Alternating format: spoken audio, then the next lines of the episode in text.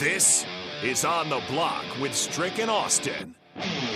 Nebraska Basketball Hall of Famer and nine year NBA vet, Eric Strickland. Strickland for three! And you're going to go out of here as the Big Eight tournament champion. Middle school basketball coaching legend and Duke basketball shooting coach in his mind, Austin Orman.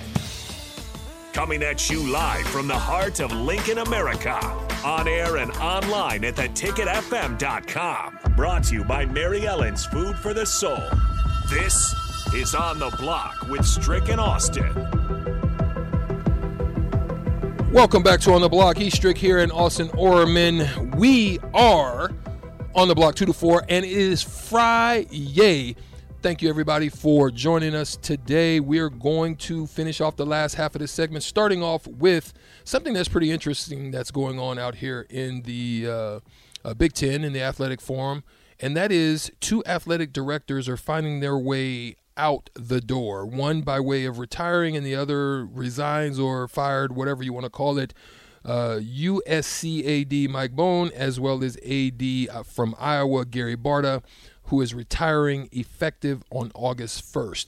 Um, that's pretty interesting uh, news to find out here, Austin. But what is your thoughts about what could happen to the Big Ten as far as, or is there an effect in the Big Ten with those types of changes, especially at this time of, of the year? Well, there have to be. It has to be an effect on the Big Ten. We might not see it right now, but let's think about things from the USC perspective think about how many athletic directors they've gone through in such a short time. Lynn Swann wasn't getting it done. Pat Haden wasn't necessarily strong. Um, and now they hire Mike Bohn from Cincinnati, where, yes, the results on the field in terms of fundraising were really good for Mike Bohn at Cincinnati. Seemed like an up and comer. Um, wasn't great at Colorado, got a second chance at Cincinnati, made the most of it in terms of the public facing stuff. Behind the scenes, sounds like there were questions before USC ever hired him um, in terms of the workplace culture, um, you know, treatment among, you know, genders and just how he treated people wasn't great. But USC wanted to make a splash. They hired a search firm to help, but didn't necessarily do all of their due diligence because even when USC was hiring him from Cincinnati, he had these questions. They didn't just spring up. Comes to USC, he does lure Lincoln Riley away, you know, from Oklahoma. That's huge. Again, on the surface, that's good. He wasn't, you know, the sole mover of USC to the Big Ten, but I'm sure he played a part in those discussions. Both very good things. But again, the same questions popped up at USC. How is he treating people behind the scenes? What's the the, the culture, culture the, the environment like mm-hmm. at USC? Not good. So he's out, and now they're searching for another one again. For USC, obviously, that's not good because if you want to be USC, the premier California institution, especially in football that's making all the money, you have to have strong leadership. You have to. They haven't for so long, and I'm sure that hasn't helped them as they've tried to, you know, start qualifying for the college football playoff to finally take that next step back to, you know, at least what I grew up knowing USC to be in those 2004 2005 seasons. Heck, even Carson Palmer a little bit before that. We know what USC can be it has to start at the top with leadership. It seems like their president kind of rushed the process, trying to make a little mm-hmm. bit of a mm-hmm. splash, and she's still there. So is she going to be in charge of hiring the next AD? I guess we'll have to see. For the Big Ten, I get it. USC isn't in there right now. But as we've seen with Nebraska, navigating a new conference, a new landscape, new logistics, it takes strong leadership. It takes everyone being aligned. Nebraska wasn't always that. And they even had an AD in place you know, for the move to the Big Ten. USC doesn't. So now it's who's the one that's being talked to about athletics? Is it the president? I don't know what she knows about athletics. Is there an assistant AD that takes over in the interim? Probably. Who are they? What are their qualifications? How much do they know? Are they still around for the move for the Big Ten? So communication hasn't stopped just because USC and UCLA said they're coming to the Big Ten. This is when those important conversations are happening about right the future of the Big Ten, the scheduling, what is the vision for USC and UCLA in the Big Ten. To have no one to talk to right now, you know, with one season to go, essentially at this time next year, Strick, we'll be a month away from USC and UCLA in the Big Ten. They'll have an AD by then, but compressing that time frame, making those conversations even more urgent, that can't be good for anyone.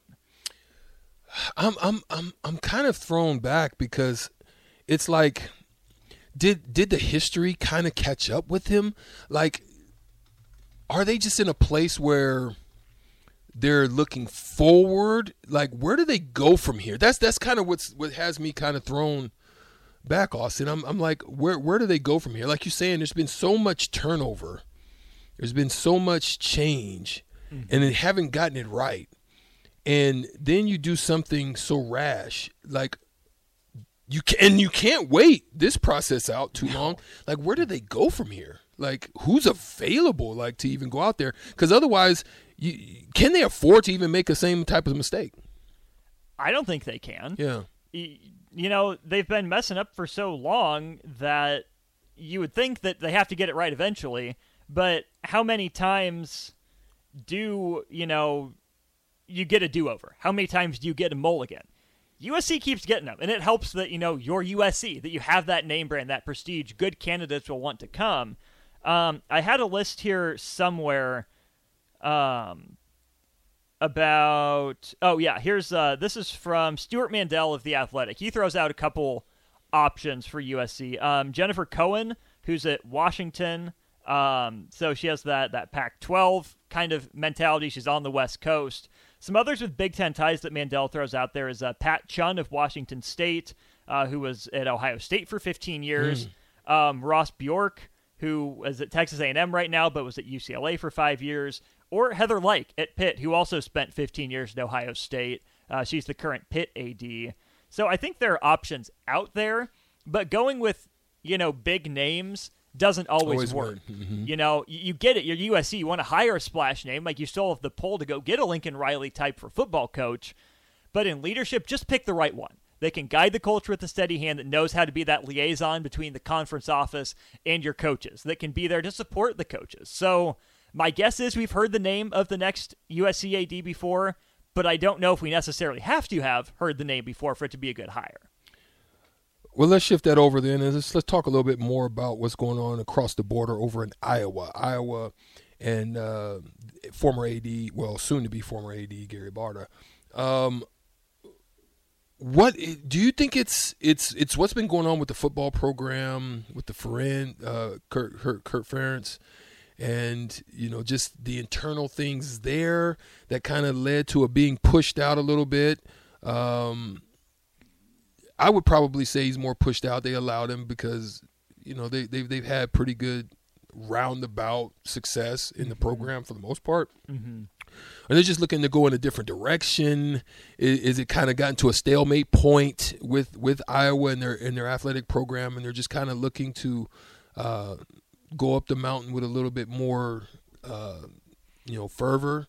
What what what is it right now at this point that you you would you would expect that or suspect that I was kind of at this place where they're moving on from Gary Barta. I think there's a lot to get that goes into Gary Barta's tenure at Iowa. And again, I'll go, I'll go back to the Athletic and what uh, Scott Dochterman, who covers Iowa, wrote. Um, he says it's not mutually exclusive to despise Iowa's fiascos and appreciate the accomplishments. This being under Barta's tenure, it was time to move on.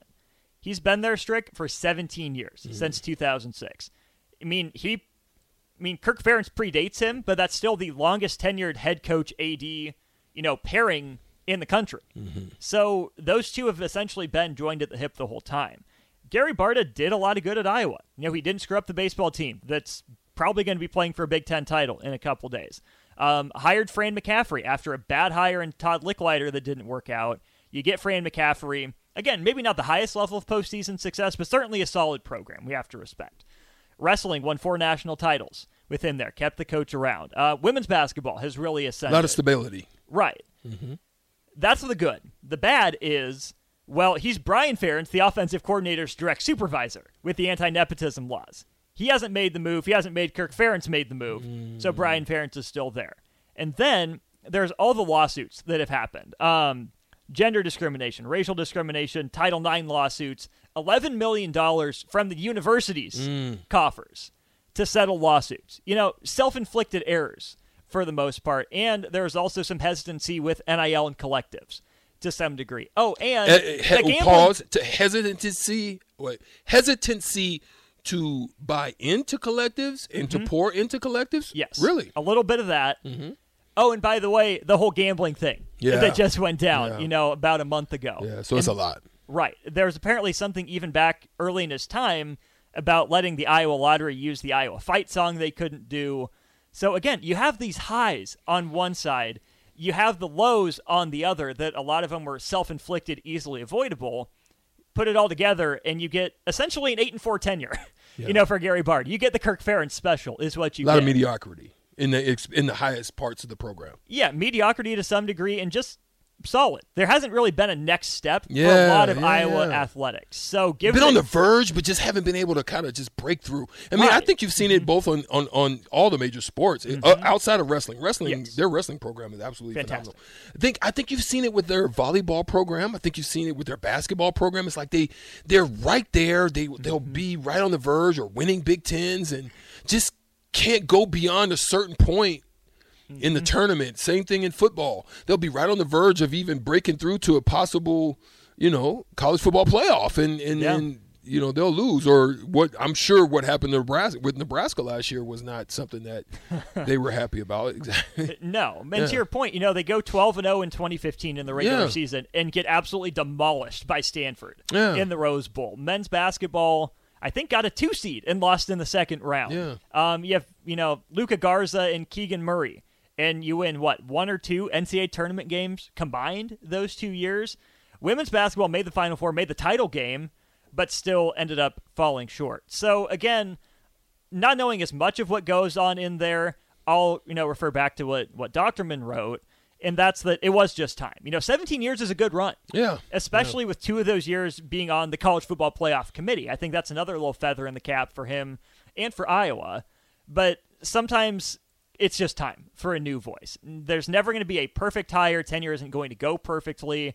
I think Bart is a, a combination of some really good highs that they maybe weren't quite good enough, and some really embarrassing, easily avoidable types of lows that just mashed together into a fine tenure.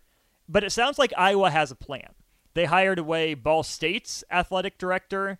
Um, I think back in September it was, according to this article. Um, yeah, it. Uh, yeah, they they hired someone away uh, from Ball State, uh, who was the AD there since uh, 2018. Uh, she was the interim athletic director at Minnesota, and also apparently was close to getting a Wisconsin job at some point. So she's been around high major athletics. My hope as a Nebraska fan is that she's a step down. The hope for Iowa fans is can she step in, avoid the missteps, but help take that next little bump up? What does this mean then at this point with regards to Big Ten as a whole? Because I mean that's that's that's pretty tough. Losing two in in the same, you know, breath Mm-hmm. basically. it's it's going to be a lot because you have a new commissioner in as well, um, and that's something Mm-hmm. We didn't talk a lot about with how Kevin Warren kind of bungled the TV contract and how the new commissioner is trying to pick up those pieces. But in the era where you're adding two more teams, when you're getting rid of divisions that you've had for now a long time in the Big Ten, new people to communicate with to get to know at such a crucial time in college athletics when you're still trying to get NIL figured out, still trying to get the transfer portal figured out. You got to build those relationships quickly. You got to know you can trust each other and your colleagues, figure out how they operate as quickly as you can because you can't kick these decisions down the road. You've got to make these decisions sooner than later in a lot of cases. So the hope for the other Big Ten ADs, even the presidents and chancellors and the new commissioner, is that Iowa's internal succession plan goes right, that she steps right into her role and is good to go, and that USC finds someone quick. You don't have to, you know, get the other 13 teams, well, 15, I guess, 15 teams approval, you know, of the AD if you're USC, but you do have to find someone that fits the culture, that's able to communicate really well. So it's just more change in a time of a lot of change for the Big Ten. What are some of you guys' thoughts? 402 464 5685. What are some of you guys' thoughts? I, I really would like to know how. What What are your thoughts about the work and the job that Trev Alberts is doing here at Nebraska? Um, how do you feel about, um, you know, the work and, and the steps, you know, with the hirings and um, holding firm in certain areas where some maybe thought that maybe, like, for example, uh, Fred Hoiberg maybe should have been fired some time ago. Like, what are some of your thoughts uh, with regards to that? I, you know, is our AD doing a, a phenomenal job? Um, And you know, do you think that this will affect um, anything with regards to the Big Ten and going forward, especially with so much still out there left to be known with the TV deals, especially and stuff like that? I'll say this for Nebraska versus Iowa. I get it, Iowa, especially on the football side of things, and that's where a lot of the change is going to take place. I get it, Iowa's been you know leaps and bounds more successful than Nebraska has. But Strick, I like that Nebraska made this change a year before divisions went away. Mm-hmm. That they have a chance to, you know, get culture in place, have a year to grow and develop. I don't think Kirk Ferentz is going anywhere. Brian Ferentz will wait and see if they score 25 points a game or whatever. but I like the position Nebraska's in, having already made those changes, having Trev Alberts and Matt Rhule in place already, as opposed to, oh crap, here comes some more changes. What are we going to do in the future? You have a plan. Who knows if it works or not? but at least there's something in place. I feel good yeah. about that from this side of the river. Yeah. Um, Chase B. Um,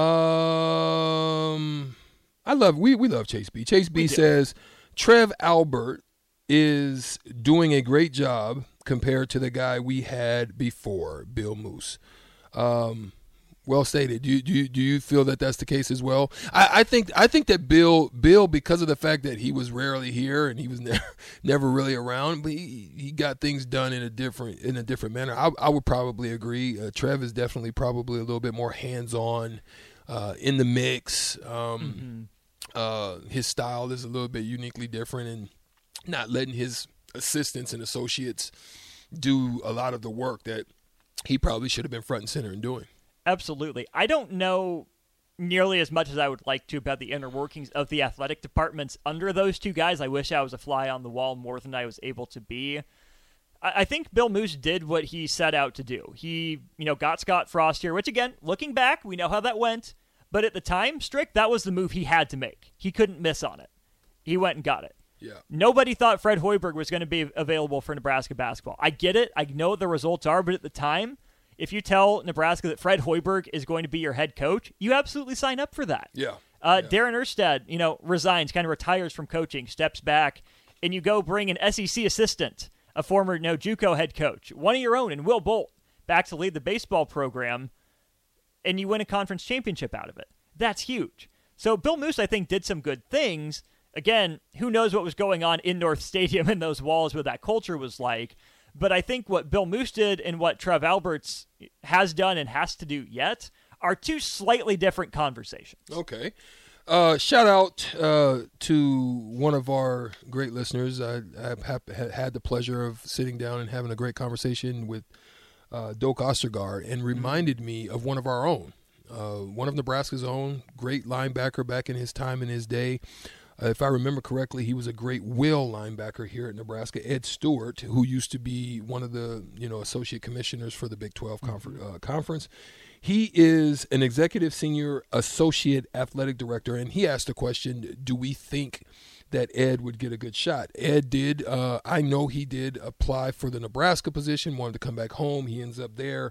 He is the director of football administration uh, there for USC. And uh, do you think maybe he'll get a legitimate shot? Possibly. I I, I would I venture so. to say I would hope he would. Mm-hmm. I mean, he, he's done it at all different levels, uh, both at the uh, athletic director position as well as at the conference the level. conference level. So, mm-hmm. you know, you think he would have definitely the um, the resume and, and, and he's definitely got the charisma. He's a wonderful. I've I've had a chance to sit down with him when I obviously was in mm. Dallas and playing. Big Twelve offices is right down there off of 114. Mm. Uh, went in there and sat down with him on multiple occasions. Great guy, man. He, he you know he's done the work, and so I, I would hope that he would get an opportunity, uh, being one of our own here from Nebraska. Absolutely, that's a guy that, like you said, has more than put in the work that you know like you said, applied for the Nebraska job and I think got serious consideration. I, I, don't think, you know, Trev Alberts was the wrong hire. I think if you get either Trev Alberts or Ed Stewart, you're in pretty darn good hands. Yeah, I would have to agree. Uh, we're going to step aside right now for a sec and uh, take a, a, little bit of break, and we're going to come back with a little hodgepodge of of conversation in sports with things going on. Nebraska is in need of a big win Can they get it done? We'll hopefully uh, they'll be able to do so tonight against Michigan State. We're going to be rooting for that, but we're going to come back. We're going to have a hodgepodge of conversations left on the table as we finish out the Friday before Memorial Day. Shout out to the veterans again. We'll be right back after this.